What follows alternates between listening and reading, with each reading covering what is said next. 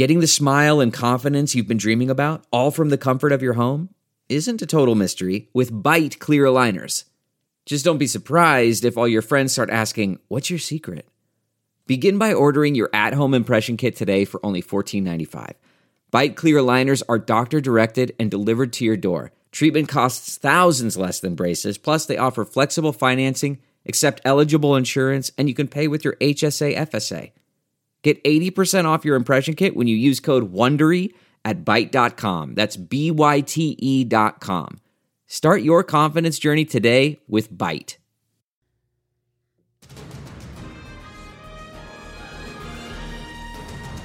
Happy Friday. This feels like one of the longest weeks of my life. Agreed. I don't know why, but thanks for being with us. Mara Carabello and Greg Hughes on this Valentine's edition. We have nothing loving in here, but we'll call it the Valentine's edition. Feeling the love. Hey, before we dig into politics, are you doing anything special, or are you one of those, like, Valentine's Day is stupid things, Greg? Let me just guess. Greg, I bet, planned Valentine's Day months in advance and just just showers people with gifts and thoughtful notes. I hear your mockery. You know, it is. I will just admit I am a Neanderthal. I'm sure by Sunday I will have come up with something awesome, but here Friday afternoon, I don't have that. You've got a couple days. Yet. And Mara, if I remember correctly, are you the date planner at your house? Okay, I just have to own my hypocrisy now. No, of course not. Chris is going to come through with something for the weekend, and I will be great. I'll be grateful for it. I'm horrible. I'm the same. My husband and I usually, whether it's our anniversary, half the time birthdays, Valentine's Day, we just shake on it and say, please don't do anything. We are going skiing this weekend, and we met skiing, so that's hot, right? That's good. Yeah, yes, nice. That's good. Okay. We got to talk about some serious issues that have nothing to do with Valentine's Day, so let's rename this Comeuppance Friday. No, let's not call it that.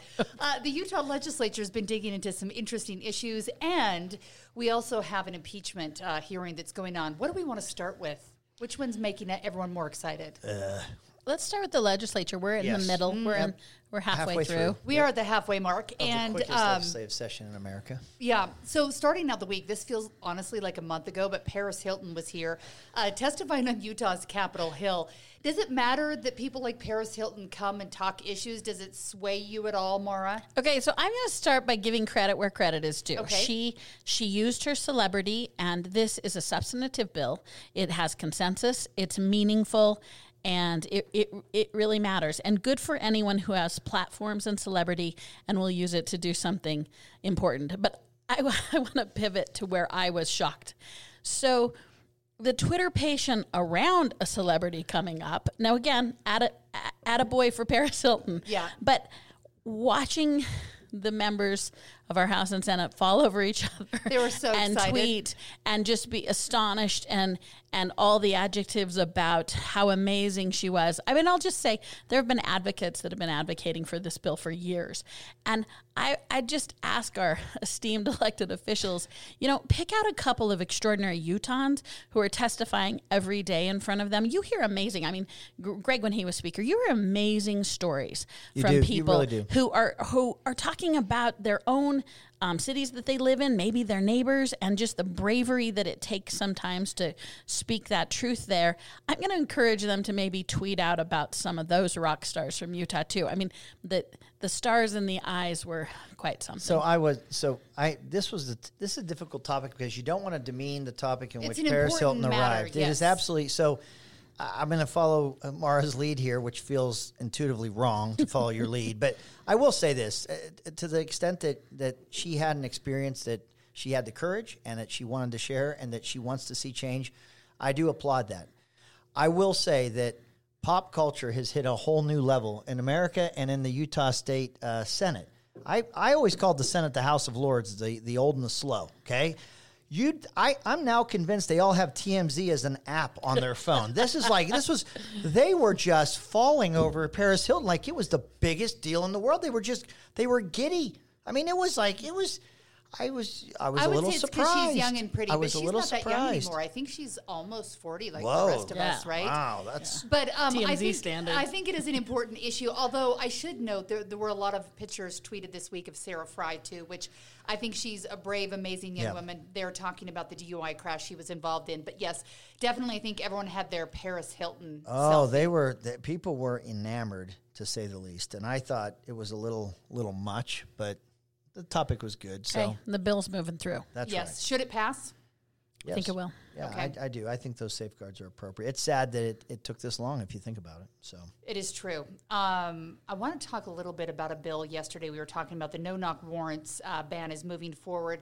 This one, Greg, is on the table because we saw in the Breonna Taylor case a no-knock warrant there. We've had a couple pretty scary issues here in Utah. Connected to a no-knock warrant. I remember one where multiple police officers were shot. Are they a good idea? Is it time to get rid of them?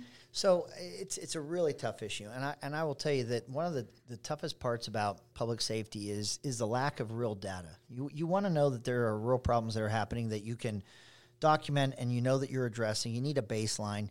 It's hard. The way that law enforcement agencies report certain statistics or data, how that can be politicized, and how pending cases are moving through the process, and what you can say, at different times. I'll just say this: the way that no-knock warrant bills have been pushed through, they want you to wait for a certain amount of time at the door. They want you to know how large the home may be, so you can estimate how long it would take from the furthest point to get to the door. A lot of them call that that doorway the funnel of death, where that doorway is particularly dangerous. I think you'll hear from law enforcement that no-knock warrants, because of some of the danger on both sides, those that wouldn't know who's trying to invade their home and the hours they may come in, versus maybe picking someone up when they're out going somewhere, and the danger to the people inside, but the danger to those officers. I'm convinced that you're not seeing it as much because of the problems that we have seen. We got to be careful how prescriptive people that don't understand law enforcement and the risks involved are telling law enforcement how they can do that. I think at this point, if you think someone's in imminent harm, I don't think it's an issue of they're going to flush the drugs down the toilet, so we want to catch them before they do it. That's not a high enough reason. That doesn't reach a threshold where you would want to do something like that. I'm being told that those circumstances where that would happen would only be when they think someone's in imminent danger, and to save them or to get to them is absolutely critical. Man, that's hard to understand or to be able to articulate from a public policy place only or citizen advocacy. It's a tough issue. I know the bill's going through the process. I will tell you, a lot of people are working with the bill sponsor, Representative Hall, to try and find a balance to what he's after. I'm guessing Mara's had some conversations. And before we let you go, just in case you're new to the podcast or don't know much about Mara, her plus one when she goes to fancy events is a former Salt Lake City police chief, Burbank. So I'm guessing this is a conversation you have around the dinner table. We do. We do talk about law enforcement a lot around the dinner table. And I think in a year that has a slew of law enforcement bills, this is among the best. And I think for me, particularly what's important is it changes protocols of police. So a lot of our solutions when we look at use of force particularly tend to be around gathering and education. Education is terrific, but in and of itself, it's not a change to the system. It's attempting to change the individual officer. And so let's go at that. I'm not trying to discourage those, but they're a certain kind of change. When we're talking about systemic change, which I really like about this bill, is we're at least talking about change. As Greg has said, I mean, we got to balance that. The reason I think this is important on no-knocks, as Greg has suggested, we're seeing fewer and fewer used. But this is a point in the moment between law enforcement and the public where we've chosen to use force. And I think we're relying on the discretion and law enforcement's good judgment in this, but it's this moment in time where use of force is warranted. And so I think asking for additional reflection and maybe even some additional bureaucracy before you choose a moment of use of force is a really powerful statement.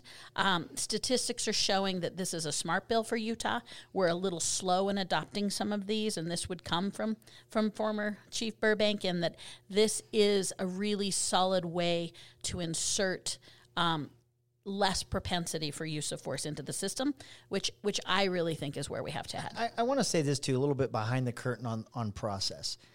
When you watch politics, certainly if you're watching national politics and seeing the talking heads at night, you just think that there's two positions. There's a no-knock warrant, you know, a ban, or you have to knock and you have to wait a certain amount of time versus law enforcement. They would say that's too dangerous and we shouldn't be able to do that. And so it's one side of a coin or the other. I will tell you this. I've watched law enforcement will sit down with bill sponsors. They will share their concerns and things that they want to make sure are addressed. And the bill sponsor, Representative Hall, he's going through that thorough process. And I just want listeners to know that you want that in public policy. You want to see where common ground can be found. And so it's a process that takes place that isn't as strident and it isn't so, you know, live or die by the sword as we see national politics tend to be. So I think that it is going through that process right now. If they can find that common ground, it remains to be seen. But I do know it's...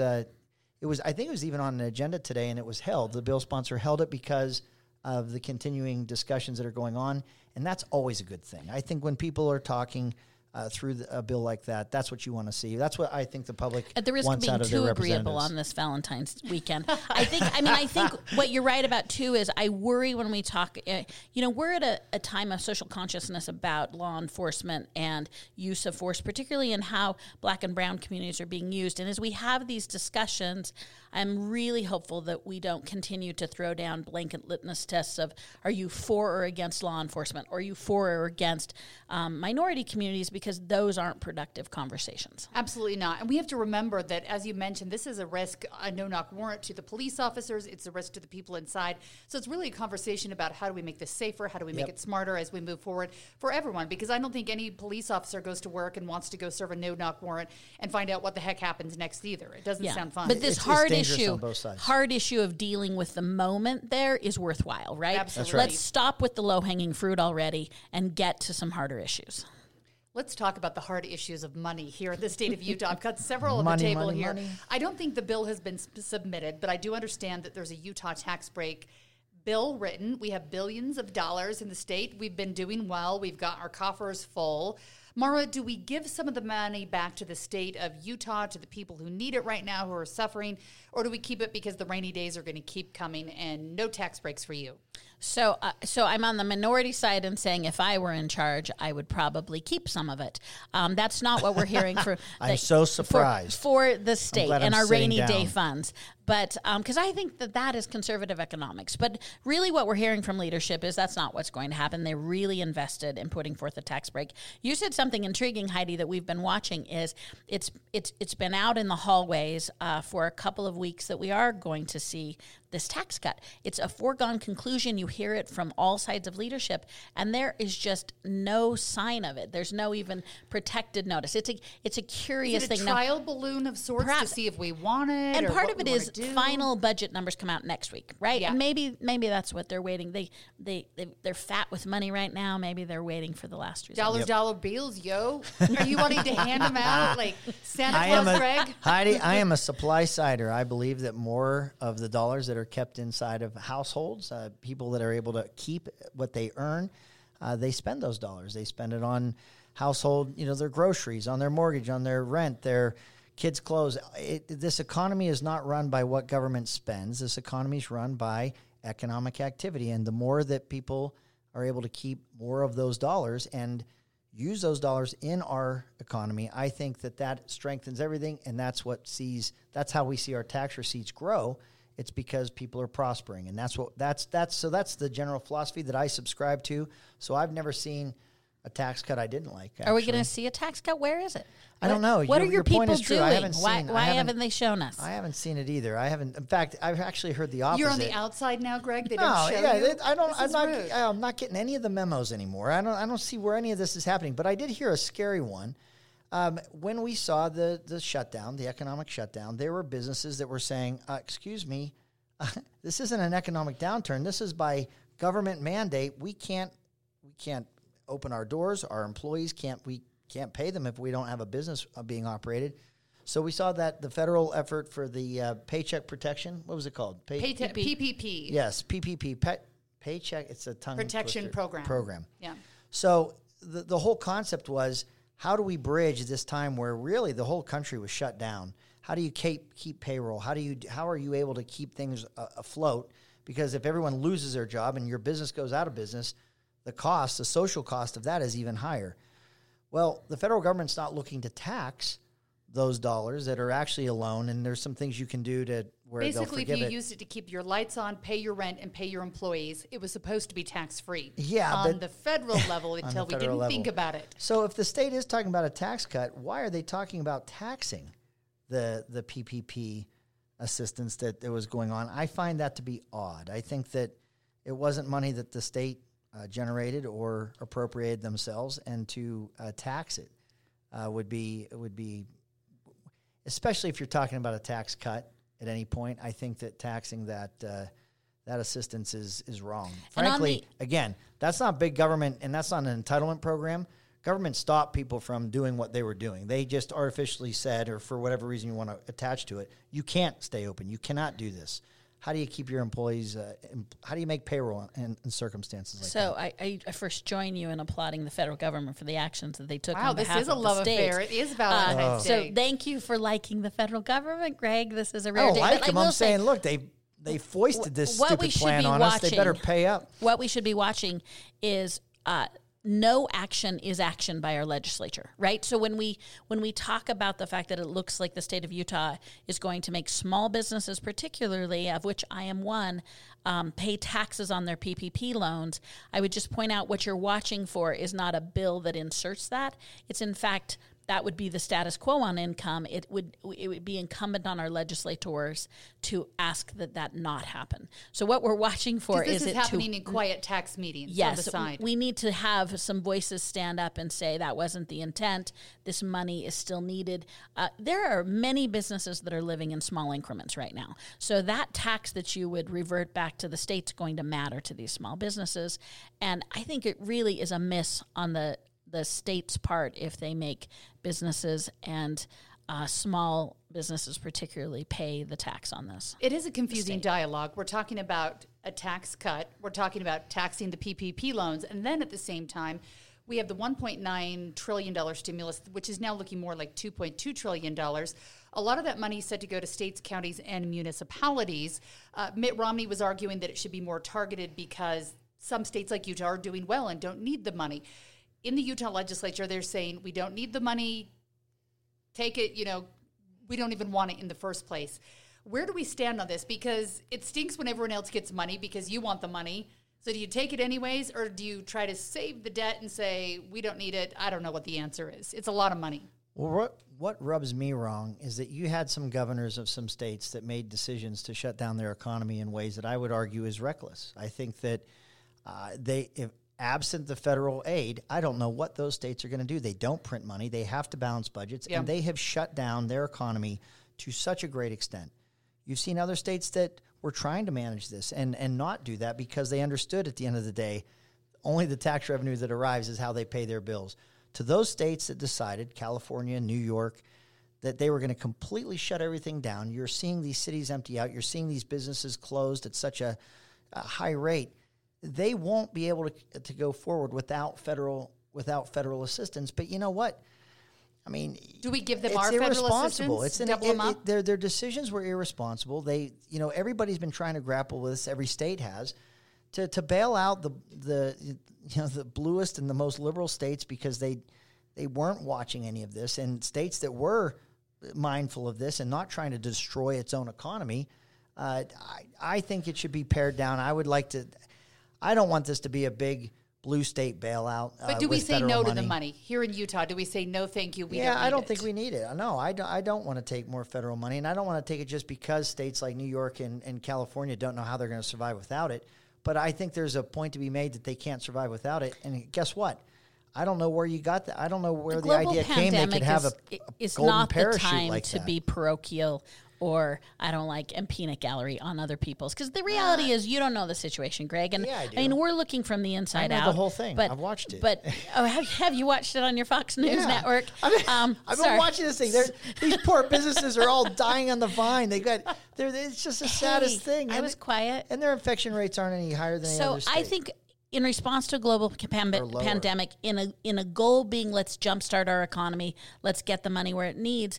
Let's get the money where it needs. If a state like Utah, let's think in terms of these United States for a minute. And I mean, I hope they do that. And I don't see the Democrats, frankly, doing this either with the next round of issuing stimulus. Because, you know, people are getting it that don't need it. Individuals are getting it that don't need it. And others need a bigger gap.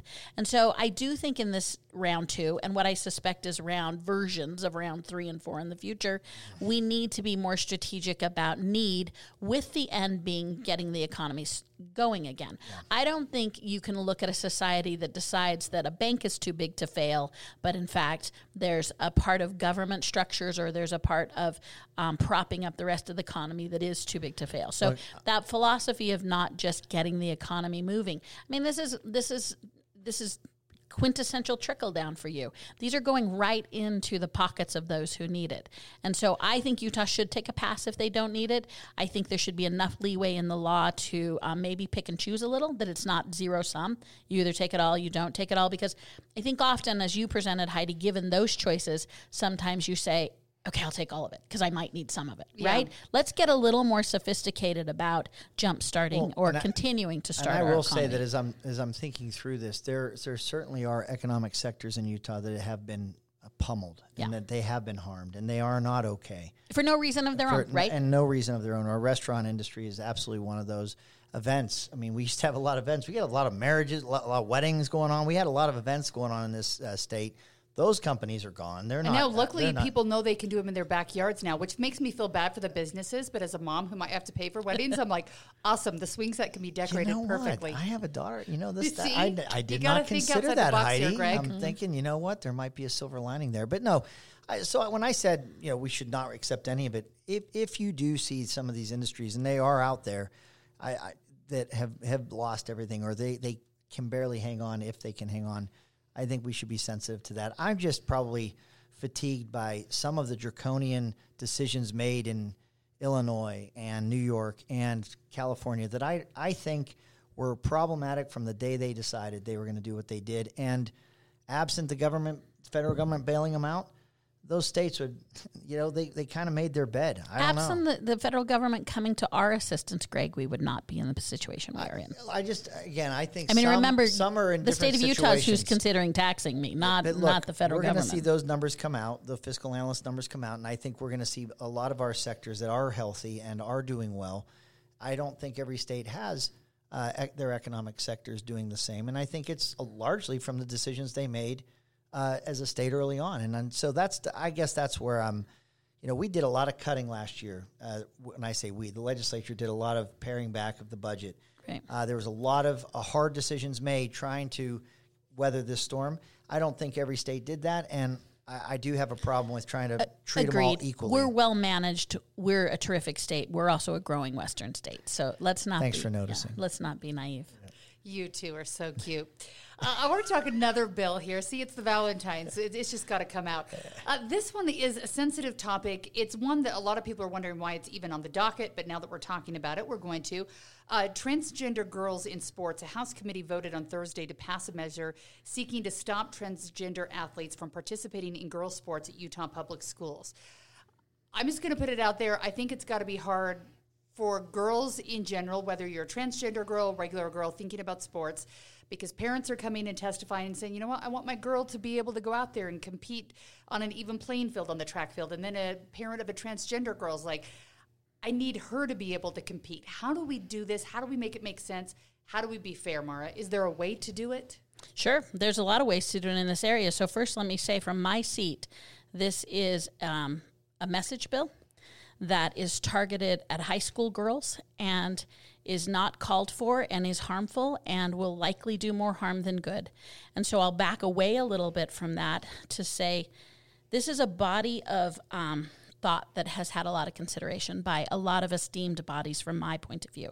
You've got the Olympic Committee, who has standards and rules around trans athletes. You have the National Olympic, you have the International Olympic Committee, you have the NCAA, you have the high school sports associations, you have civil rights groups we have a large body of statute, if you will. They're not necessarily all laws, but we have a large body of esteemed groups who have studied and opined and made decisions on this complex issue, and why the state legislators would decide that this was their area of expertise, I think, is some of the fault in the bill. And I think that's, for me, why I call it a message bill. So I look and say message bills are when there is guidelines, rules, and statutes that have been put forth by able and specialized groups.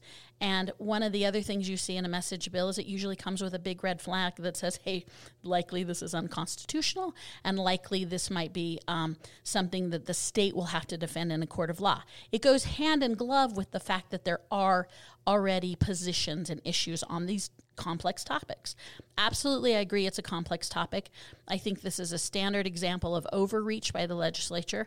I think it is in a message bill format, and to have it only focused on high school girls, I think is harmful and egregious, and something we should move away from as a matter of practice, as a matter of law, and certainly just our approach to our kids needs to be about the kids and not how we feel about larger environments. We have a lot of good, we already have a lot of good information about how to deal with trans students and how they want to participate in sports. And I say let the experts decide, and the legislature should step off. So, Greg, why is this happening? Did something happen in an athletic event here in Utah that brought it to the forefront? Or why is this a bill that's made it to the forefront? I think it was President Biden's executive order that was willing, they're looking at withholding federal funds for schools that are not accommodating for transgender athletes or transgender accommodations in our public schools, which would include sports. I'll just tell you this. If you have a kid in sports, and sports are a big deal. It's part of the extracurricular activities. If we are going to take this issue, and we want to talk about a message bill, transgender females or transgender, a guy that thinks he's a girl and wants to play in those finite spots on a basketball team, a soccer team, or whatever it is, and takes the place of somebody else, it is a competitive disadvantage. It is wrong, and it is hard for these girls that want to compete in sports to be pulled into the political discussion about transgender people, athletes, where they fit in. And what I find, if we are going to focus on these children, and if we do find that we have students that are grappling with some pretty serious issues, and look, kids are cruel. This I've never seen. I can only say that I've been around this environment or this circumstance once in a high school. The parents and the student were so protective of the privacy of the student, and it was such an important issue and really a traumatic one on how to use a restroom. Forget sports. Forget about all those discussions that we're having about the competitiveness of sports. How about being able to use a restroom and not feel like you're a spectacle, or not feel nervous or afraid, or not want to be mocked? Those are the real issues I believe that these young people are confronting, that we have to do a better job of making sure that we can help those families and those students that are going through this. When I see the neon lights around, we want everyone to play sports, that's the message bill. That's where I think these students that are grappling with these issues are being used for a larger mission, message, and a broader agenda that I don't think touch on the lives of those families and those students. The state legislature is who's politicizing this issue. The issue is not political. They didn't make it up. They did make it up. There's no incident. That executive order is what brought this upon them. The bill sponsor cited no Utah incidents except for an out-of-state track meet. This is a nail looking for a hammer, looking for a nail. And Greg, there's no position. The legislature at one point needs to acknowledge they have expertise not in this area, and we have really smart organizations like the High School Sports Association, like the NCAA, who have already made recommendations in this area. There's no need for people who don't have the expertise or the wherewithal on this issue to opine upon it. And so why does the legislature, is this highest and best use of your time? I hear over and over, 45 days, we've got a lot to cover. And to target high school girls in the 45 days you have, it's unconscionable. It's not target, it's to protect them. It's to protect the integrity of the sports in which they're playing. And I'll tell you this, you talk about the High School Activities Association, they've been embroiled in a lawsuit in terms of having girls football, where there is a desire to have girls football. So policy best to the people. Why isn't this representative just going and talking to the agencies that govern this? Because I'll tell you, Be proactive on this. When you have an executive order signed by Biden that says that they could withhold your federal funds. Greg, we're talking about state politics. You can't roll up to everything that the Democrats suck. That can't be the universal answer. They are creating an atmosphere where sports can be interrupted, and if you don't comply, you can lose your federal fundings, which we know public schools need their Title I dollars that are federal funds. This is a firewall to say that that the state legislature is creating the standard so that the school districts or the respective schools don't have to do it. The standard is there because I will tell you this is subject to immediate lawsuit because everyone agrees, including the Legislative Council, for whom opined that this is certainly about to have a reckoning of the Constitution. There's no legal merit for this. There's no precedent for it. I'm glad to hear you be so worried about the constitutionality of something because I love the Constitution. Look, you're the one that keeps telling my people that we don't love it. I love the Constitution. When there was what was it Kitchen versus Utah? There was a lot of people that said that referendums are solid. They've been protected, and you saw they're in our Constitution. Or you guys would have written out the power to the people. You can always challenge the constitutionality of something, and some of those exercises really do land on what the policy ought to be. This is a debate worth having. I'm going to tell you that irresponsible, harmful. No way. Bill. Girls participating in girls' sports do not need to be, I think, harmed by this broader agenda about transgender. And so you throw out all the experts who have already dealt with this complex issue. The experts have not said that this should happen this way and that transgender athletes should be taking the place of legislature. Of girls' sports. You're representing your former body well in the mantra of only the legislature knows. They're getting in front of an issue that is coming. This isn't going away. It's not. I think you got to get that legislative intent out early. Politicizing of these children is coming, and it's unconscionable. We're doing Greg it before and Mara it's been both politicized. Have daughters. God bless America, and they want the best for them. Yeah, and they were both high school athletes. I'm telling you right now, my daughter played in high school sports, and I would hope that she would have a chance. I want her to be able to have that experience, so.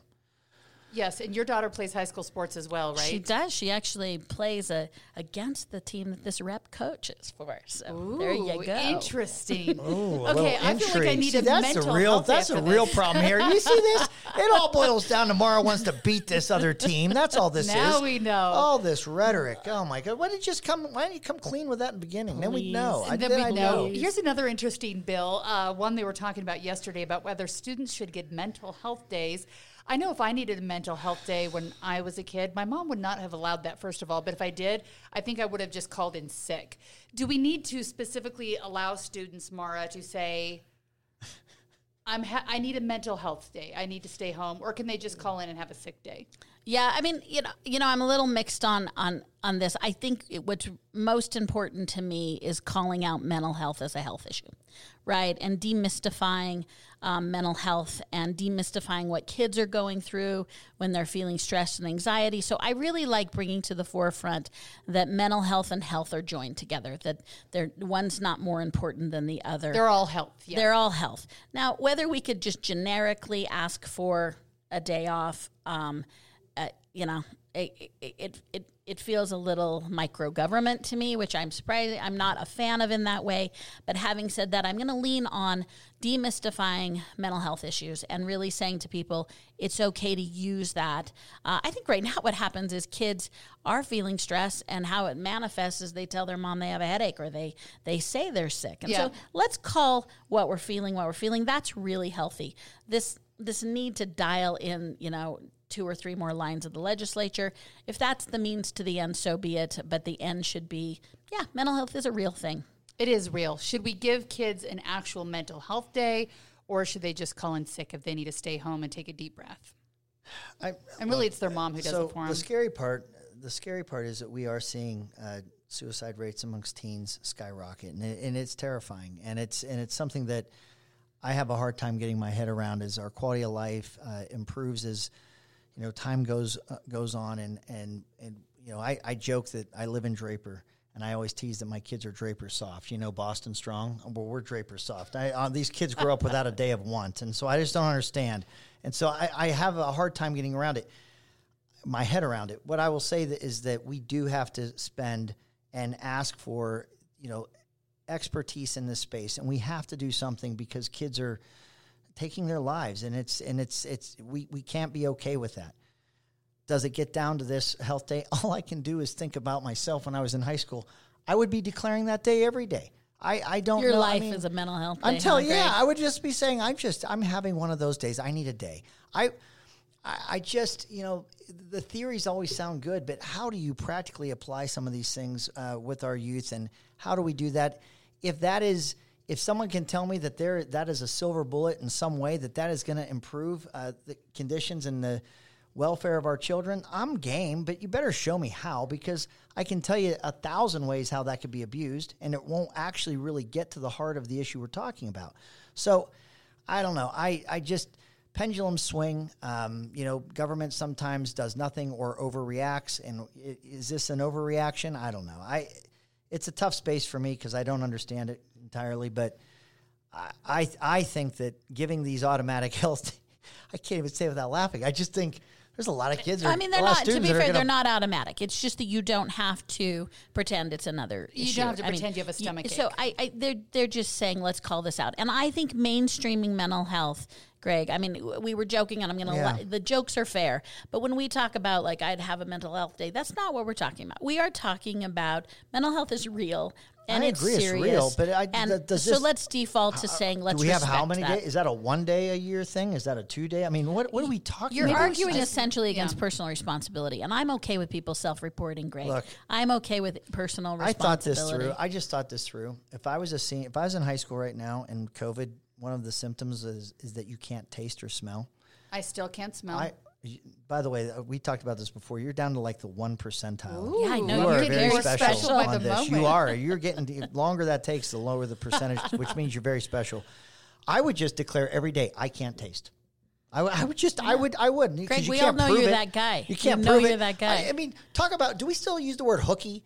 Playing hooky? Because I would be playing hooky every day with some of these little things you talk about. We slough. Yeah, we talked about playing hooky. I'm just telling you that there's a lot of kids that don't like school for reasons beyond what we're saying, but you don't want to. I mean, I don't know. Reason number 42: we're not standardizing laws to your behavior. Have a conversation with your kids. Know how they're feeling, and I think parents know best when their kids might need a deep breath and stay home, and when they might need to say, "Put your big girl panties on and go to school," because we all have days we don't want to go to work or go to school, but you do. So maybe it starts a conversation in our own homes about how we're feeling. Let me ask you to this, and I honestly want to know this: do we still believe that tough times make people tougher, or do tough times harm people? Because I'm the old school thought that tough times don't last, tough people do. And if you confront adversity and you not that it's easy, not to demean it, but when you overcome adversity, you become stronger as a human being. These are life skills, and that you can take with you the rest of your lives. Our young people, should it be so easy? I think that's generally true, but there are tough, real mental illness days where you need But are tough times not? Is that bad now? Are we? I mean, but what do we do? Yeah, I'm with Heidi. As long as we can separate this a little bit from the last conversation, I don't want this to sort of bleed into that. But I will say, healthy kids are resilient kids, not successful, right? When we know from so much information that you shouldn't tell your kid that they're the best and that they're so smart, because eventually being smart runs out. But if you tell kids that they work hard and that's why they're doing well, they never have to run out of hard work. Right. And so, I think resilience is a healthy kid. I will say, not to go too far afield on this, but Greg, I was struck when you say we're living in the best times ever. We are, from some markers, right? From some markers of health and sanitation and electricity and being able to be super bougie about everything we do. But I don't know that that's necessarily true. We've lost contact with a lot of things. I think that technology is a gift and a stress. I mean, I think to think that teenage lives aren't more complicated in a way that we don't understand, it isn't quite fair. I mean, I won't go too far afield, but I do remember I lived in Uganda for a while, and I came back, and this very American approach of how was it? I mean, they must have been so unhappy. And I'm thinking that is such an American thing to think that wealth and access to seven TVs is the key to happiness, right? Well, I mean, it's relationships and grounding and space and mental health. Okay, but let's contrast. I don't know if we're living in the best of times. Involved in this detail, but look, my mother was a single mother, and she struggled, and she never wanted just a 9-to-5 job. Because she always believed if she had a straight commission job, she'd make $1 zillion. But the problem with commission jobs is you can make nothing as well. So there would be times where our power would be off, or we wouldn't have food, and where we were getting kicked out because my mother didn't pay the rent. So you learn to adapt, or you learn to move, be nimble with what's going on around you that's beyond your control. is that I will tell you that I think that made me a stronger person. My experiences, I wouldn't want, I made sure I didn't, my children didn't live through those experiences. I wouldn't want them to, but I don't think that I'm worse for it. I actually think that it helped inform who I am right now. So that's the balance. I don't understand. I'm sincerely asking, are those tough times and those tough experiences that you confront when are no fault of your own when you're young, can that make you a stronger individual? Can you be ready for life and be more prepared when you are confronting those hard times? And I do think those times when I think back were tougher than the lives that my kids are growing up with. I know kids only have to go to school 4 days a week right now. They've got their Fridays at home. It's very relaxing. Mm-hmm. Did I do my kids a disservice because they've had the power on the whole time? They've never known. Did I? You should at least go push the box out back. There's still time. Kick them outside this weekend, Greg. I know. See if they like camping in the snow. Okay, we're out of time, but I do want to touch on the fact that we are holding an impeachment trial this week. We had the defense, President Trump's team up today. They only took 2 hours of their allotted 16 hours. Some people say that's a good thing, bad thing. They said they wanted to give the people of America the time back in Congress. Was there anything you heard that touched you or made you think that's going to change minds, or was it what we expected? Greg, you'll get to go first on this one. I didn't watch it. I've watched little clips here and there, but I don't take it seriously. President Trump is not in office. I don't find it constitutional. I don't see a Chief Justice sitting on the dais of the Senate. I see the Democrat, senior Democrat of the Senate.